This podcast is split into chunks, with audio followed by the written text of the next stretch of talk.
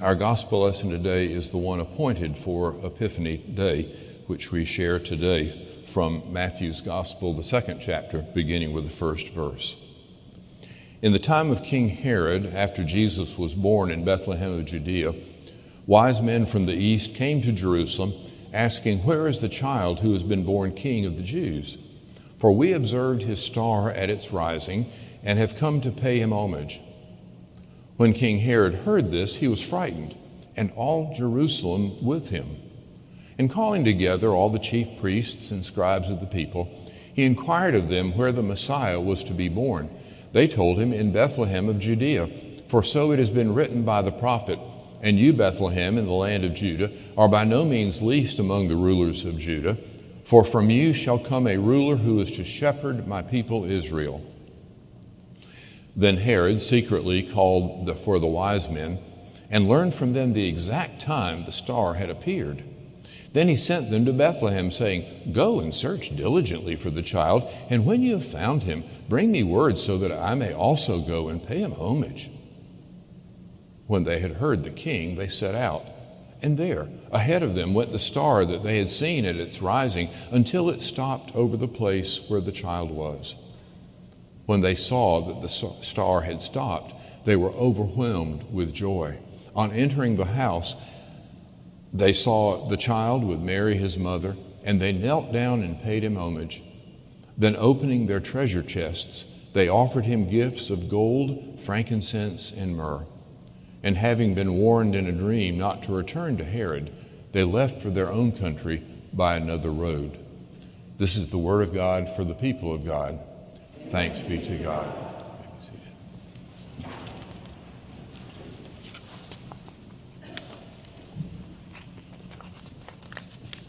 What happens to you is not as important as how you react to what happens to you. There are other quotations that are more poetic, more beautifully phrased. There are few quotations that have any more impact on our daily lives than this. What happens to you is not as important as how you react to what happens to you. One child who is born to privilege wastes it in addiction and just plain laziness. Another child with the same privilege builds on it and changes other people's lives for the better.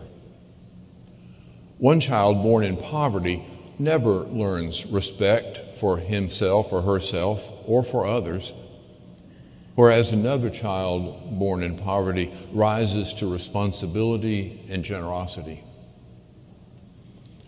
We started keeping up with Demaryius Thomas when uh, he was playing football at Georgia Tech. We followed him uh, through his professional career, and especially during the year that we were in Dublin, where I was the district superintendent, and Montrose was in our district. There's a, there's a United Methodist Church in Montrose. It's a nice community. I'm not saying anything negative about Montrose, some wonderful people there. But if you live in poverty in the Montrose area, there are a lot of things that you don't have that some other people do have. But Demaryius Thomas came out of that and became not only a Hall of Fame quality football player, but from all the, the accolades given him upon his untimely death last month, a Hall of Fame kind of person as well. Once one person can spend his or her life in excuses, whereas another person simply asks, How can I overcome the problems facing me? Because what happens to you is not as important as how you react to what happens to you. Christmas happened to many people. Christmas happened to the whole world. It happened to Herod, to the wise men, to the shepherds. Christmas happened to us. We all have been given God's gift the question for us today is how will we react to that? Matthew tells us that Herod was afraid. The King James Version translation, I think, was, uh, was troubled. And it's interesting to me that not only Herod was troubled, but all Jerusalem with him. That's kind of a, seems almost like a throwaway phrase in Matthew's gospel. I think it, it bears some further reflection, but, but Matthew focuses in on, on Herod himself. He was troubled. Of course, he was troubled. He did carry the title Herod the Great, but he knew that by the laws of ancestry, he was almost a pretender to the throne. So he was constantly afraid of anyone who might challenge him with a more legitimate claim to power and rule. He was not afraid of killing relatives if they might possibly pose a challenge. However, he did seek to curry favor with the Jews over whom he ruled, so he, he abstained from eating pork, such that Augustus Caesar was quoted as saying of Herod the Great, It is safer to be Herod's pig than to be Herod's son. When you stand on shaky ground, you're never sure of yourself. You're never sure of anything else. For Herod, that shaky ground was a matter of his ancestry, that he was not quite who he would like others to believe he was. For you and me, the shaky ground, if indeed we stand upon it, is a matter of how we have built our lives. Have you built your life on caring for others? on giving to others, on making the world a better place? Or have you built your life on by cutting corners in everything that you do and cheating others out of what rightfully belongs to them? If it is the latter, you stand on shaky ground. In words that Matthew would quote later in his gospel, you have built your house upon the sand rather than upon the rock.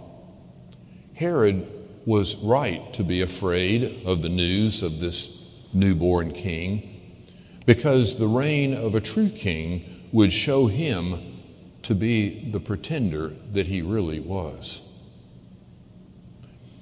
The innkeeper didn't care. He ignored the child. Now, I realize, don't pin me down on this, Luke never tells us there's an innkeeper. That sort of sanctified imagination, which makes kind of sense. I mean, if there was if there was an inn, there must have been an innkeeper. We're not exactly sure who turned uh, Joseph and Mary away, but we know when I was in elementary school at 37th Street School in Savannah, uh, I, I was once given the part of Joseph in the school Christmas play. Now, don't get too impressed by that uh, it's not like I had the leading role, I had six lines. The, the real leads in that play were the innkeeper and his wife. Sanctified imagination has done wonders with the, with the Christmas story. And it was a, as little as I remember from those days, it was a fairly uh, faithful rendition of what might have might possibly have happened but what we do know is from Luke's gospel is that Jesus was ignored. There was no place for him to be born. Even before that, in the narrative, as we put it together, you can consider Herod's experts who ignored him. Think about this a moment. Herod calls in the smartest people in the country the ones who know more about the scripture and about the prophecies and how they can be fulfilled, the ones who ostensibly spend their lives looking for the coming of the Messiah. And he says, uh, We have a, a report that a new king has been born. Where? And they give, they, they rattle off the answer, and then they leave the room. Hello? You've just been asked the question that you've been trying to answer all of your lives, And you give a simple, direct answer and you walk away and you don't do anything more about it? I understand there's a movie out now um, about the threat of an asteroid coming toward Earth. And in the, in the halls of power, people are trying to decide how to respond. And if, if what I've heard about the movie, I have not seen the movie, if I've, what I've heard about it is true, there are people who want to ignore it. Don't pay any attention to it. Don't cause disturbance among the people. That was basically what Herod's chief priests and scribes did. Let's not worry about this. Let's not disturb anything. Let's just ignore it. We know that Jesus can be ignored. We, we know because sometimes we, we live with the gospel. We know the story. We've heard it and we have told it. And yet we live our lives as if we had never heard about what it says about life.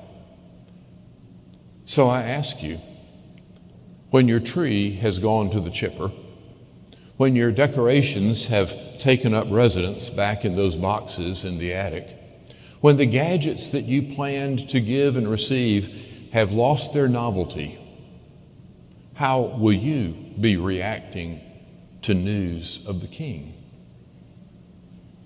Herod was afraid. The innkeeper ignored. The shepherds worshiped him.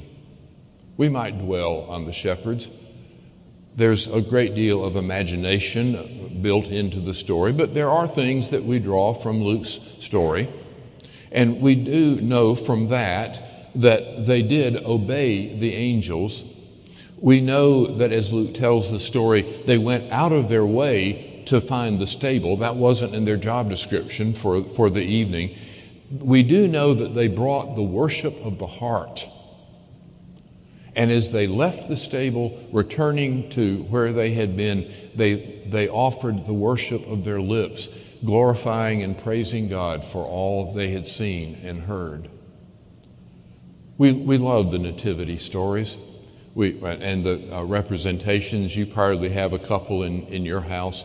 We have one in, in our house that, that we bought at the Ben Franklin Five and Dime store in Savannah. Uh, shortly after I was born, which is like 175 years ago, something like that. And, and, and every year, uh, uh, I, I, get it out of the, the uh, very fine quality plastic bag that, that we store it in, and, and I put it up and usually, in imitation of how I treated it when I was six years old, I get my toy policeman that was my favorite toy at that age.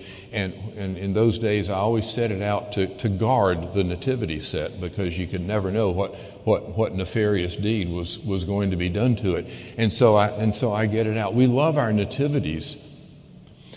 A younger friend of mine tells about her daughter uh, as a young child being told you cannot play with this nativity. It was a, very, it's a very expensive set that they have. But she walked in the room one day and she saw all the, all the characters on their face. And, and Reese turned to her, her, her, uh, her daughter and said, I told you not to play with those toys, with those figures. And the little girl said, But mommy, I wanted them all to bow down to Jesus the shepherds worshiped with the worship of the heart and of their lips. Will we bow in worship? And the wise men, you knew I'd get to them sooner or later, didn't you? And the wise men gave. They gave the best that they could. They gave gifts fit for a king. Adam Hamilton says the key part of the earliest worship of the church was not song or sermon or prayer, but the gift. Now, this past week, we all gave gifts to the people who were going to give gifts to us, right? You wanted to give them because they're special people. They're good people. We wanted to bless their lives, and we knew that they would want to bless ours as well. That is how we gave at Christmas. How shall we give to the King? I read a story written by a man named uh, Robert who said that as when he was he turned 12 on December 23rd. And as he woke up on his birthday morning, the, the snow had fallen, the first snow of the season. He did not live in Macon, Georgia. The first snow of the season had fallen. And as he woke up and hurried through his breakfast, he, he could hardly wait to get out and play in the snow. But then the family station wagon drove up. His mother had been to the grocery store early in the morning. She said, Robert, uh, come help me unload the groceries. That was what he did. He went outside, he helped bring in their groceries. And then his mother said, Robert, Mrs. Hildebrand's groceries are over there. He knew what that meant as well. Mrs. Hildebrand lived next door to them. She was 95 years old, got around with great difficulty, had no family within hundreds of miles. And so one thing that Robert's family did was to was that his mother would grocery shop for Mrs. Hildebrand, and then Robert would take Mrs. Hildebrand's groceries over to her. He, he enjoyed doing that. He said the snow was very inviting out there, but, but, I, but I always enjoyed visiting with Mrs. Hildebrand. She had such wonderful stories. I took them over and put them up exactly where she would tell me. She would sit in her chair and tell Robert where to put the, this item and that item. Usually, she would give him a dime um, for his, his trouble. And she, he, he said, I would, I would make a nominal effort to, to give it uh, back, but I knew she was going to force it, force me to take it. So I'd always take it and go across the street to the candy store where I'd get something really delicious. But this morning, because it was right before Christmas, I decided I wasn't going to take that dime. I was just not going to. And so when she offered it to me, I said to her, No, you keep it and use it for something important. And Mrs. Hildebrand said, who had actually pulled a quarter out of her out of her purse on that day, said, What could I do more important than to give a gift to a friend at Christmas? So Robert took the, the quarter. He, you, you know when you've been out argued, don't you? Don't you? He, he knew that. And he went across to the grocery to the candy store because now he could buy two and a half times more than what he would might have expected to get. But when he got there, there was a, a, a card on the on the on the display. And suddenly he remembered one of the stories that Mrs. Hildebrand had told him as they sat uh, uh, dis- uh, discussing the, the groceries. She had told him about growing up out in the country in a house with no running water or electricity. She told him about going to a church, a little steepled church set in the, in the, in the forest. She told him all that it had meant to her. And here in the candy store, on the table next to the, the candy that he had gone to look for, in a display of cards, there was a Christmas card, and the picture on the front was indeed a, a church, a steepled church set amid a forest scene. That 25 cents would just purchase that card. And so he took it and the card up to the proprietor. And the man said, Oh, Robert, you're going to give that to your girlfriend? And Robert said, I started to say no. Then I said, Well, kind of. He borrowed a pen, signed his name, and instead of going home, he went back to Mrs. Hildebrand's house and gave her the card and said, Merry Christmas. Three weeks later, early one morning, he realized an ambulance was out in front of Mrs. Hildebrand's house. And his mother told him that Mrs. Hildebrand had passed away in the night she had died peacefully when they found her. Every evidence was that she had died very calmly and peacefully. The lamp on her bedside table was actually still on. And what it illuminated on that bedside table was a Christmas card. A Christmas card of a, that depicted a, a beautiful little steepled church set among a forest scene. Christ, God has given us His gift at Christmas. And there are many things that we can do with it. We can be afraid, we can ignore it. We can we pray we will worship and we pray that we can give.